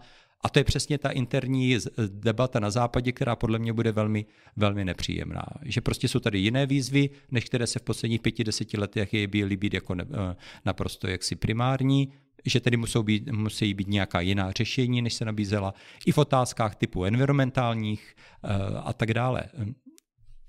Nepříjemná, velmi nepříjemná debata nás čeká. Mě vlastně napadá, jestli si jako nechtěl tou válkou Putina do jisté míry upevnit nějakou pozici, jakože když mě budete nějak provokovat, tak já, nebudu, já se nebudu bát být ten akceschopný, jakože si to neměla být ta demonstrace právě toho, o čem jsme se bavili, toho něčeho velkoruského. Jakože teď. Uh, my stále vlastně příliš nevíme, o co Putinovi jde. V tuhle chvíli se přečetly tuny různých projevů, analyzovali se tuny různých článků a tak dále. Těch interpretací je nadále, nadále docela dost, jo. kde by se zastavil a tak dále. V tuhle chvíli tu základní indicí, kterou máme k dispozici, je, že jak si je ochopten válčit, a že určitě platí úplně selská lidová, žádná politologická ale eh, moudro, řekl bych, normálního charakteru, že s jídlem roste chuť. Tady je skutečně, všechny důvody jsou jaksi racionální na straně úvahy, že kdyby se na Ukrajině nesetkal s žádným odporem, takže prostě bude nějakým způsobem pokračovat. Ne, že se zastaví a vytvoří nějaké nové statu quo, které bude pro něj které, nějaké dlouhodobé. To prostě nedává smysl, jo? přinejmenším z hlediska očekávání. Kdo bude zahrnout do té legitimity toho režimu v tuhle chvíli, je velká otázka. Řada, eh, řada eh, trendů v Ruské federaci hraje proti němu. Eh, demografické trendy, některé religiozní trendy, nárůst prostě neruského obyvatelstva, posilování islámu a tak dále. To jsou trendy, které jsou v tuhle chvíli docela dobře podchycené za prvé a za druhé, které jsou dlouhodobé vůči nímž nemůžete vlastně politicky něco rychle udělat. Jo? Prostě ti lidé už se narodili, uh, už jsou ve školách, budou v armádě a tak dále, s tím nic neuděláte, nebo ten obrat je, uh, je dlouhodobý. Takže uh, Těch interpretací bylo více, bylo to nějaké silné evropské Rusko, eh, jedna z možností, která byla ještě na začátku 21. století k dispozici. V tuhle chvíli to všechno směřuje spíše k nějakému tomu euraziánskému eh, konceptu. Eh, takové ty výkřiky od Lisabonu po Vladivostok, to bych zase nechal stranou. Vladimír Wolfovič Vyžerinovský už je po smrti, ale přinejmenším ta představa toho obnovení, obnovení toho eh, imperiálního Ruska, ne sovětského, ale imperiálního Ruska je podle mě pro tu Putinovu představu jaksi hodně atraktivní a hodně se blíží tomu jeho, tomu jeho vidění. Čechy by to nemělo úplně uklidnit, eh, pro Poláky, pro Pobaltí je to pochopitelně eh, extrémní výzva, stejně tak pro kavkazské země a tak dále. Těch, ale těch možností, a to je přesně to, co já už říct neumím, a kdo tvrdí, že to umí, tak upřímně řečeno trošku blafuje. Těch vektorů, kde by to se to mohlo odehrát, je skutečně, skutečně hodně a vstupují do hry už zase nové faktory, eh, chování Číny a tak dále, které v tuhle chvíli podle mě ani Putin nemůže mít všechny prokalkulované. Mm-hmm. No. Tady právě napadá ta otázka, co jsme zmínili i předtím, jestli ten jestli nějaká ta, nebo ten totalitní režim může chtít to dobře jenom pro sebe nebo pro ty lidi, tak jestli tohle vůbec odvodit z Putinova chování, jak jestli on chce primárně dobře pro sebe, anebo pro ten celý ruský svět a jestli to není zase jenom další spekulace. Uh, tak za prvé nevím. Za druhé, uh, těch typů osobností v čele těchto režimů je skutečně hodně. A to je trošku ta naivní představa, že uh, politici se si chtějí jako vždycky nejvíc nahrabat. Mm-hmm. Uh, jo, tak to je upřímně řečeno fakt uh, úvaha na úrovni sedmé cenové, jo, proti tomu je čtvrtá cenová univerzita. Uh, protože do čtvrté cenové chodím, takže vím, že tam naštěstí tyhle, tohle až zase tak ne, nezaznímá. Chci tím říct, uh, jako politici skutečně chtějí, jejich motivace jsou velmi různorodé a pro řadu z nich jako není tím základním cílem nějaké materiální uspokojení, ale mnohem víc eh, se chtějí stát prostě nějak se zapsat do dějin například, nebo mhm. skutečně stát se součástí nějaké historické paměti, být symbolem něčeho. Eh, já nějak nepodezírám ruské elity, že by nestihli se materiálně zabezpečit v těch posledních 20 dekádách. To teda opravdu není žádná indicie, že by to podcenili. A pro někoho to může být úplně ta primární motivace. Ale já bych se obával, že Putin skutečně se v těch posledních letech vyvinul spíše v toho ideologického, eh, vlastně charismatického typ, eh, jak tu typologii vůdcovství, to znamená která, člověka, který se skutečně hlavně chce zapsat do těch dějin. Což je nebezpečnější varianta. Jo, eh, která, která, ve které prostě dostává na frak i určitý typ racionality, a protože prostě ty ideje, ty hodnoty, ty symboly eh, prostě táhnou víc, pohlcují člověka a, a víc ho dostávají na takovou bezalternativní, bezalternativní cestu, no, ze které už prostě není návrat. No. To, to mm-hmm. zní trošku pateticky, ale doufám, že je mi rozuměno. Jo. Prostě eh, mají tu ideologii, tak skutečně vlastně nemáte příliš široký rejstřík, jak jako uh, volit a tak dále pokud jste dobrý manipulátor, máte furt ještě šanci to v určitý moment utnout a prohlásit, tak, tak bylo to naplněno, má očekávání a jdeme od toho. To bych úplně nepodceňoval, že se v určitý, v určitý moment skutečně stane. Že hodně se spekuluje s tím 9. květnem, ale uh, to prostě, to je přesně to, co my nevíme a to nemáme vlastně jak, neznáme metodu, jak v tuhle chvíli odpovědět na takhle položenou, byť dobře položenou otázku. Mm-hmm.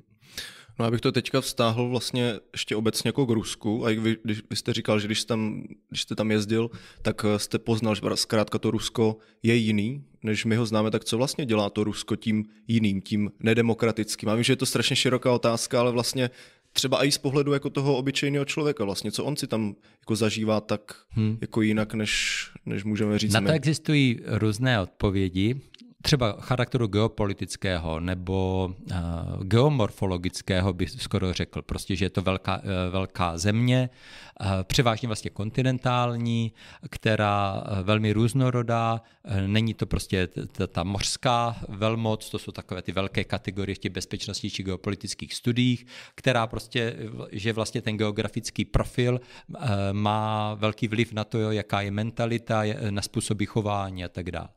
Richard Pye Pipes, eh, americký politolog, historik, možná nejlepší znalec Ruska ve 20. století, eh, no, o tom napsal několik knížek, kde se to snažil vysvětlovat i eh, záležitostmi typu, typu počasí, jo, nějakými klimatologickými postřehy, že které vlastně směřovaly, abych odpověděl na tu otázku, k více kolektivistickému pojetí mentality ruského národa v pojetí s více individualistickou, která se prosadila vlastně především v západní a částečně i ve střední, ve střední Evropě. Takže je to vlastně to klasické napětí pro sociální vědy úplně eh, nejzákladnější individuum versus kolektiv.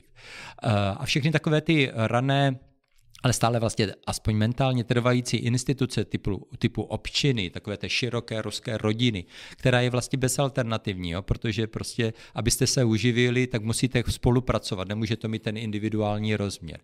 Uh, mělo, měli uh, vazbu na ten základní hodnotový uh, rejstřík ruské společnosti, který je skutečně velmi nekompatibilní se západním. A ukáže to na té nejzákladnější svobodě či právu, a to je právo na majetek.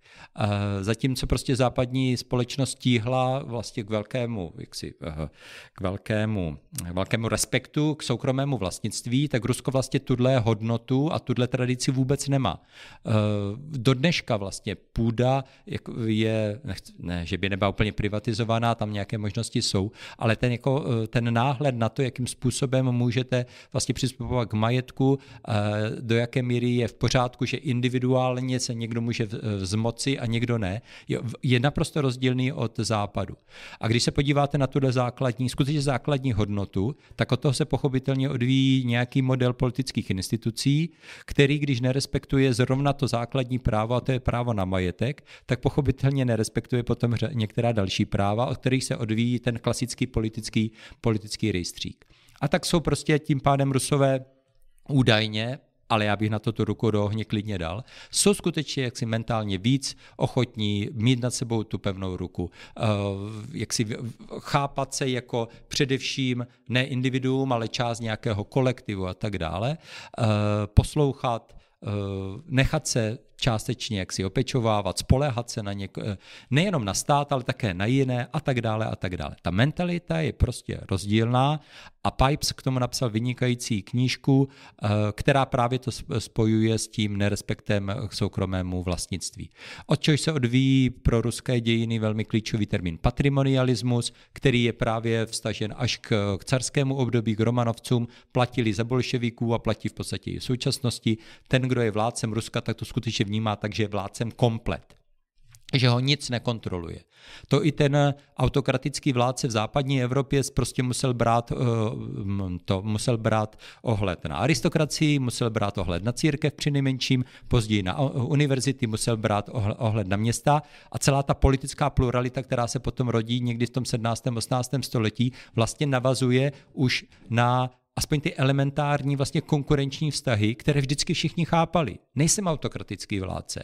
Vždycky musím brát v potaz, že je tady někdo jiný, kdo vlastně také má nějakou legitimitu. Především ta, eh, ten, to napětí církevní moc a moc profání, eh, sekulární, je, eh, je vlastně pro tu západní společnost typické. V Rusku církev plynula se státem, takže tam vlastně nemáte ani tenhle základ nějaké, mm-hmm. pro nějakou pluralitu.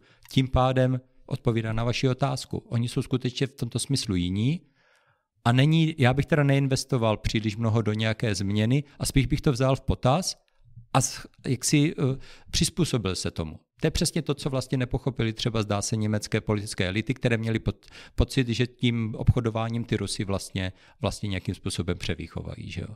A to se zjevně nestalo. Já se zeptám teďka tak opatrně spíš, co vlastně to Putin nebo z vašeho pohledu jako dělí dneska o ty neomezené moci, pokud ho teda ještě něco v tom Rusku dělí? No moc už ne, ale my do těch eh, my do těch uh, kremelských chodeb nevidíme. Jo? Ale, uh, a to není výmluva. Tohle je naopak právě to je jedna z věcí, kterým vždycky uh, začíná přednášky na demokratických režimech pro studenty. Říkáme, musíte si uvědomit, že prostě nemáme při výzkumu demokratických režimů k dispozici ta data, která máme při výzkumu demokratických režimů. Je to dost jiná disciplína. Jo? Uh, protože celá metodologie sociálních věd pro, demokracii je prostě vychází z předpokladu, tady jsou ta data, na ně jsou eh, připraveny ty metody a můžete z toho prostě vytvářet nějaké porozumění. Jo? A to je přesně ten typ dat, který v případě nedemokratických režimů chybí. Takže jsou pochopitelně nějací insidři, kteří se teďka snaží v těch posledních měsících a snažili se předtím tahat nějaké informace vem, ale jejich věrohodnost je prostě minimální. Naopak v sociálních vědách je taková, takový slavný příběh uh, o úplné katastrofě jedné celé disciplíny, takzvané sovětologie v 70. a 80. letech, která vznikla na amerických univerzitách a která zkoumala sovětský svaz. No a živili se na tom skutečně stovky a tisíce lidí, byl důvod, ideologická válka, že jo, spor, studená válka a tak dále, takže plno lidí to dobře živilo. A přitom ta data nebyla k dispozici a tak se ti borci a borkyně, abychom byli genderově korektní, tak si vymýšleli, anebo prostě skutečně cucali z prstu. Jo? Ten stojí na kremelské zdi na, prvního, na prvomájovou eh, nějakou veselici, nestojí vedle toho, ale stojí tam a, a to něco znamená. Jo? Tohle je přesně to, kdy vlastně ty sociální vědy začnou tahat za kratší konec, protože my ta data prostě nemáme. Podle mě v tuhle chvíli Putin nějaké daleko od vyloženě jako už autokratického uh, personalizovaného, to je to slovo, které bych jako politolog měl použít, personalizovaného režimu moc daleko není. Jo? Že ten okruh lidí, kteří ještě k němu mají přístup podle dat, která jsou k dispozici a která jsou plus minus hodnověrná, tak eh, je vlastně už docela omezený. Uh, jak moc jim ale naslouchá, jak moc je bere v potaz, nebo žije ve svém světě a tak dále. Eh, to jsou všechny ty spekulace, je nemocný, nenemocný. Co já vím do prkaného hrady? No, nevím. No, já tomu rozumím právě, že i ty jako spekulace o tom zdravotním stavu, to jsou vždycky jako takové spekulace, které jako třeba ani nevím, jako odkud pochází, mm-hmm. když, se tak, když se tak někde objeví. Já se vrátím spíš k tomu, když jsme mluvili o něm jako charismatickým vůdci, autokratickým vůdci, tak jestli i v dnešní jako roli, třeba z pohledu politologie, tam hraje, eh, teda v dnešní době sem hraje roli kult osobnosti jako u Putina, jestli vlastně dochází k tomu budování toho je obrazu a potom, kdo to vlastně tak má na starosti, kdo se o to může tak starat, aby nějak vypadal. To je dobrá otázka a trošku jste mě překvapil, protože si neuvědomuji, že by se v současné debatě ten termín kultu, osobnosti nějak moc používal. My ho známe pochopitelně z té stalinské éry, kde kolem toho snikl celý konstrukt, konstrukt srozumitelný, protože Stalin skutečně intenzivně na tom pracoval. Počínaje prostě nějakými učebnicemi, celá ta mobilizace ideologická se, se projevovala tímto způsobem. Zda k tomuhle Putin úplně tíhne, no, trošku jste mě ji zaskočil. Uh, možná tam některé, já bych řekl, že Putin není úplně ten typický uh, vůdce, který by jako mm, toužil po kultu osobnosti, ale dovedu si představit, že určité části té společnosti nějaké takové horlivé ho, ve své horlivosti a horlivé loajalitě vlastně můžou na něm začít pracovat, aniž by to měli v uvozovkách profutrováno z hora. Jo?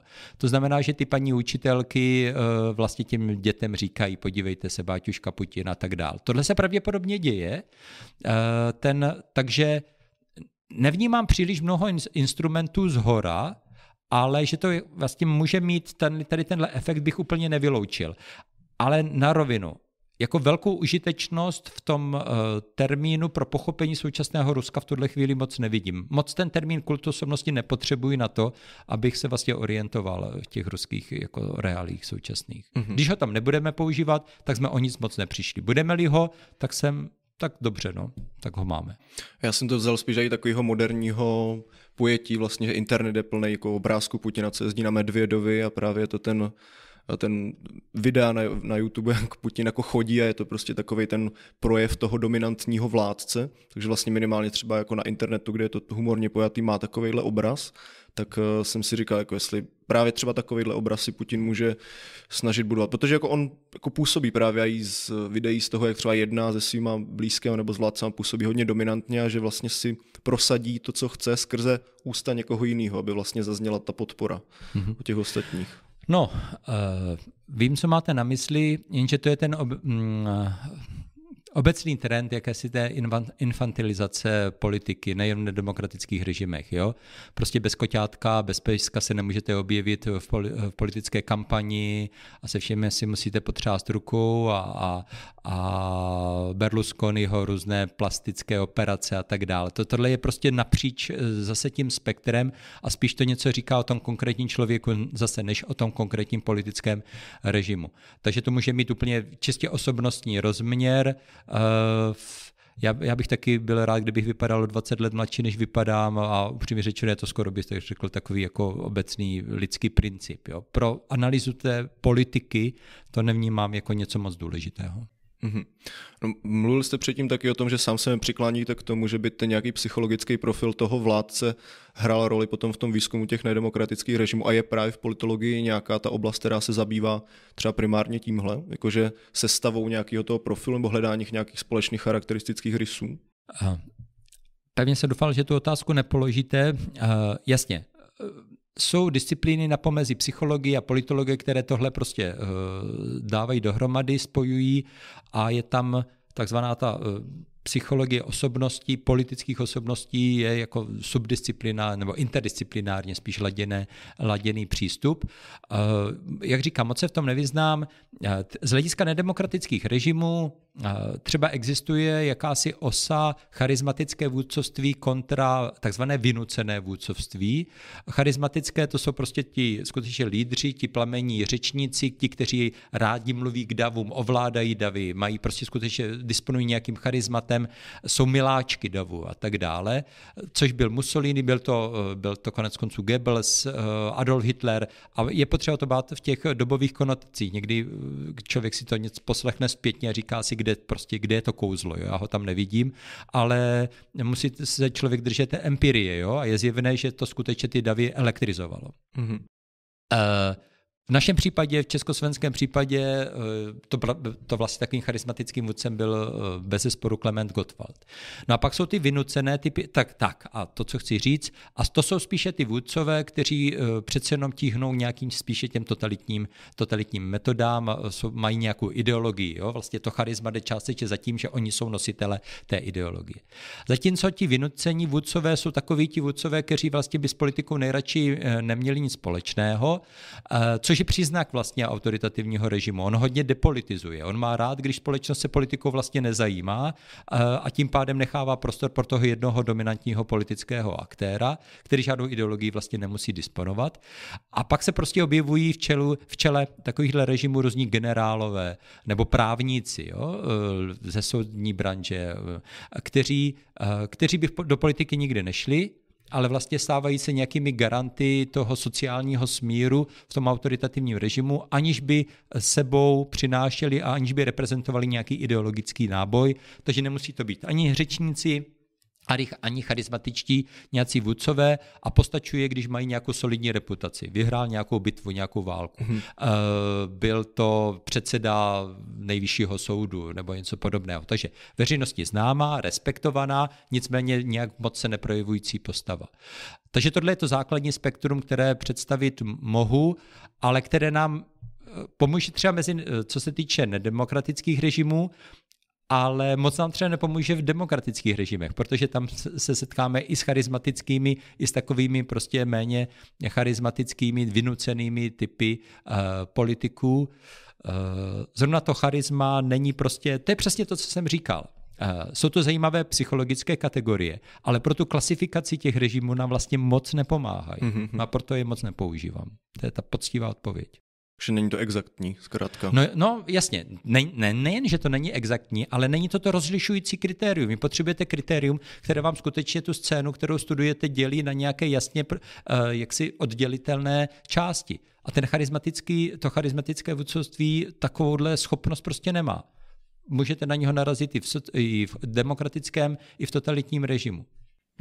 Jako tahle otázka hlavně napadla ve spojitosti s Lukašenkem, což vlastně je jako Putinův kamarád, který vypadá, že se hodně inspiruje jako v hodně věcech, nebo že v něm vidí vlastně nějaký vzor na to, jak by měl věci dělat, tak třeba jako jestli mezi těma dvěma se dá najít nějaká jako společná charakteristika prů, prů, průbojnost, průraznost, nějaký to ruský, ruský smýšlení, ruský pohled na věc.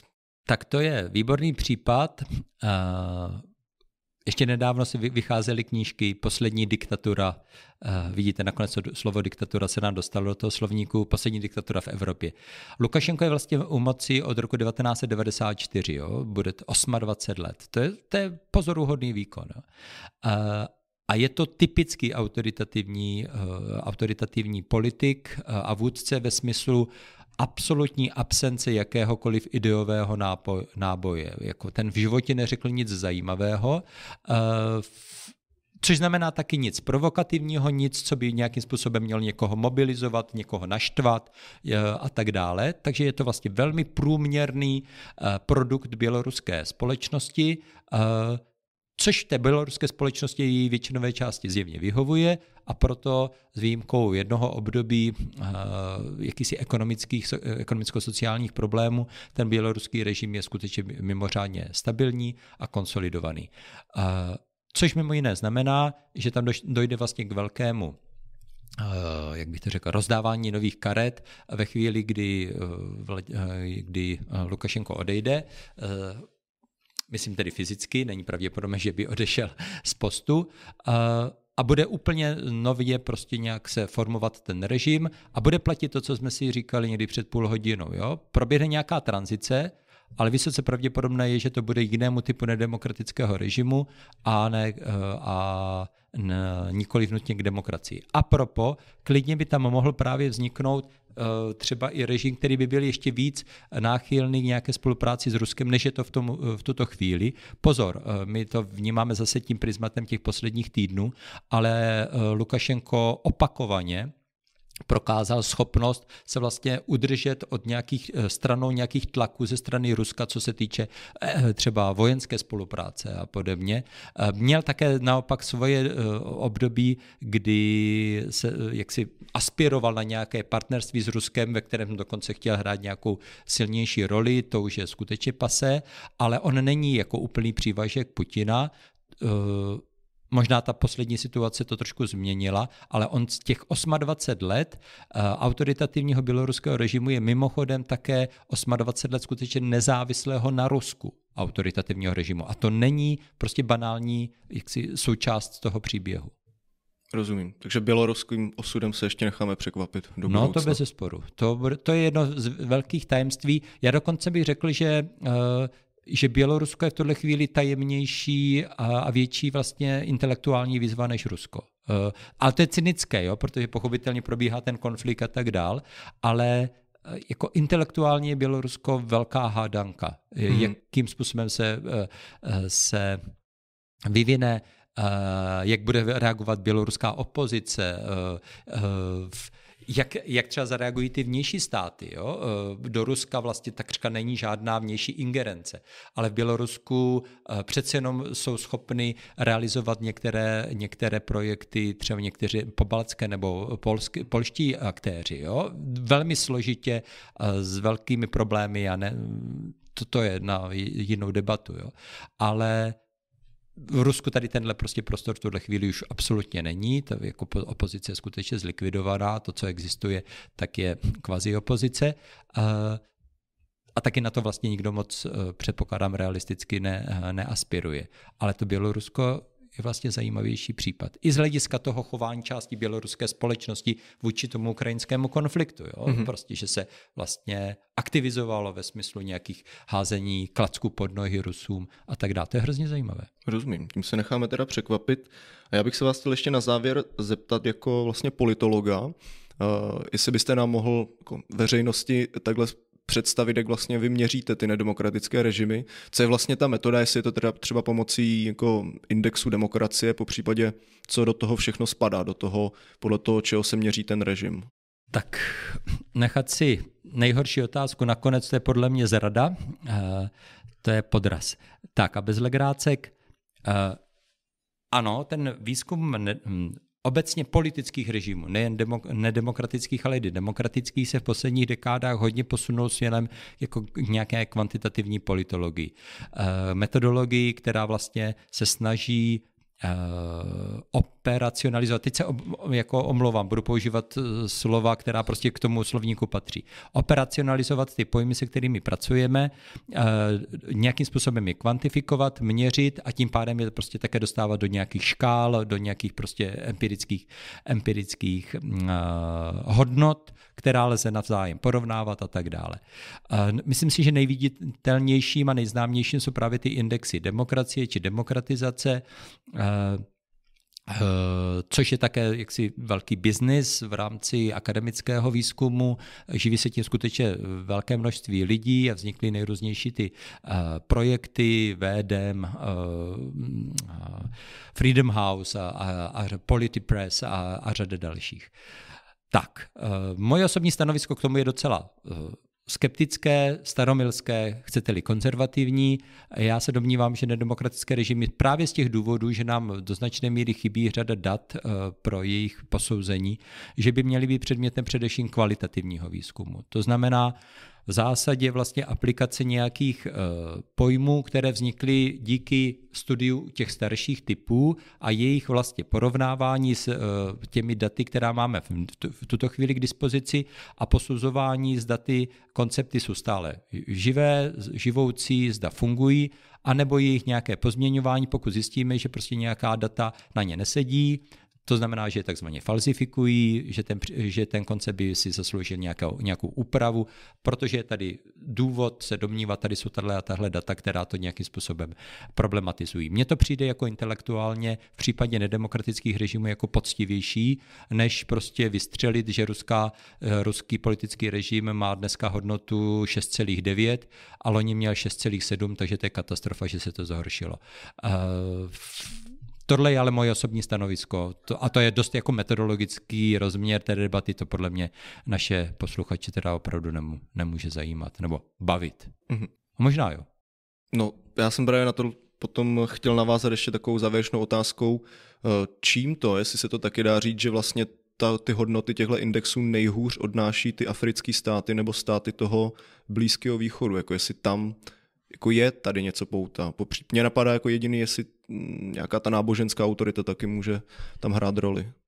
No, uh, nejsem odborník uh, na uh, třetí svět, opravdu ne. V rámci nedemokratických režimů se to většinou řeší tou kategorií tzv. premoderních režimů, které mají různé podtypy, takový nejznámější, o kterém rád studentům přednáším, je takzvaný třeba sultanistický režim, nebo sultánský se to překládá, překládá do češtiny.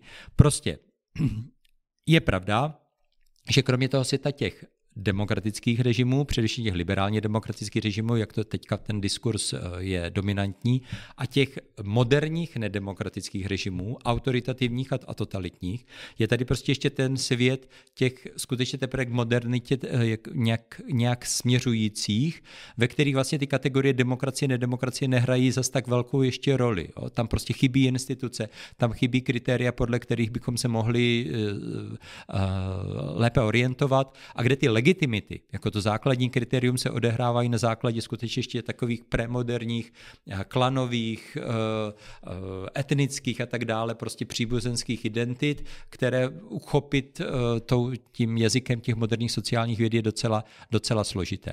Takže když jste se ptal na to, co jste, na, jak jste se ptal, tak bych typl, protože, jak říkám, tohle není sféra, ve které se moc pohybuju, že tam dostávají v těch indexech demokracie na frak, těmi vysokými hodnotami právě proto, že vlastně jsou jim automaticky přiřazovány eh, ty, tyhle hodnoty vzhledem k absenci těch znaků, které mají třeba liberální demokracie.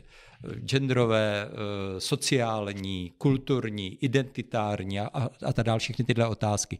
Ten lidskoprávní diskurs hodně tuhle debatu převálcoval v dobrém i špatném slova smyslu a v tu chvíli ty, ta, pre, ta premoderní situace, kde jsou prostě nějaké patriarchální, ještě tradiční, rituální prostě vzorce chování a jednání, tak je pochopitelně naprosto nepřijatelná a je automaticky interpretovatelná jako nedemokratická. Byť vlastně v sobě nemá ten náboj té nedemokratické legitimity, jak ji mají prostě ty moderní eh, nedemokracie 20. století v Evropě. Ale jest, jestli to mám takhle areálově zakončit, tak my se skutečně nemůžeme uh, jaksi nějak Uh, to by bylo šidítko prohlásit, že prostě vlastně demokracie jsou taková neevropská záležitost a že my Evropani jsme všichni demokraté. Tohle prostě není pravda. Je tady nějaký ctihodný trend v západní Evropě, který je ale dlouhodobý, který překr- překračuje horizont moderní jaksi éry, je určitě velmi historicky zakořeněný a pro nějž pro ty kořeny se prostě chodí až do antiky, ke křesťanství a k takovýmto uh, vlastně univerzálním fenoménům. Takže uh, ty rozdílnosti, které, o kterých jsme se tady dneska hodně bavili ve vztahu třeba k Rusku a tak dál, skutečně jsou hluboce zakořeněné. Což do, taky zavě, eh, zavádí tu debatu k tomu, že Od některých z nich se možná v některých eh, otázkách trošku eh, odkláníme a možná je to právě ten příznak té eh, slábnoucí role západu, na kterou ty jiné civilizace a kultury prostě třeba i způsobem, jak to použil Vladimír Vladimirovič Putin, prostě reagují. A to je ta nepříjemná debata, která Západ v tuhle chvíli vlastně teprve čeká, před níž teprve jsme. No určitě nás do budoucna čeká spousta zajímavých událostí a otázek na poli- pámbu, no. politiky i politologie. Tak jo, já vám děkuji moc krát za rozhovor, že jste si na nás udělal čas a přišel nám popovídat o aktuálních událostech. A díky taky divákům a posluchačům, že jste s námi vydrželi, poslechli si nás a uvidíme se zase příště. Naschledanou. Naschledanou, děkuji za pozvání ještě jednou.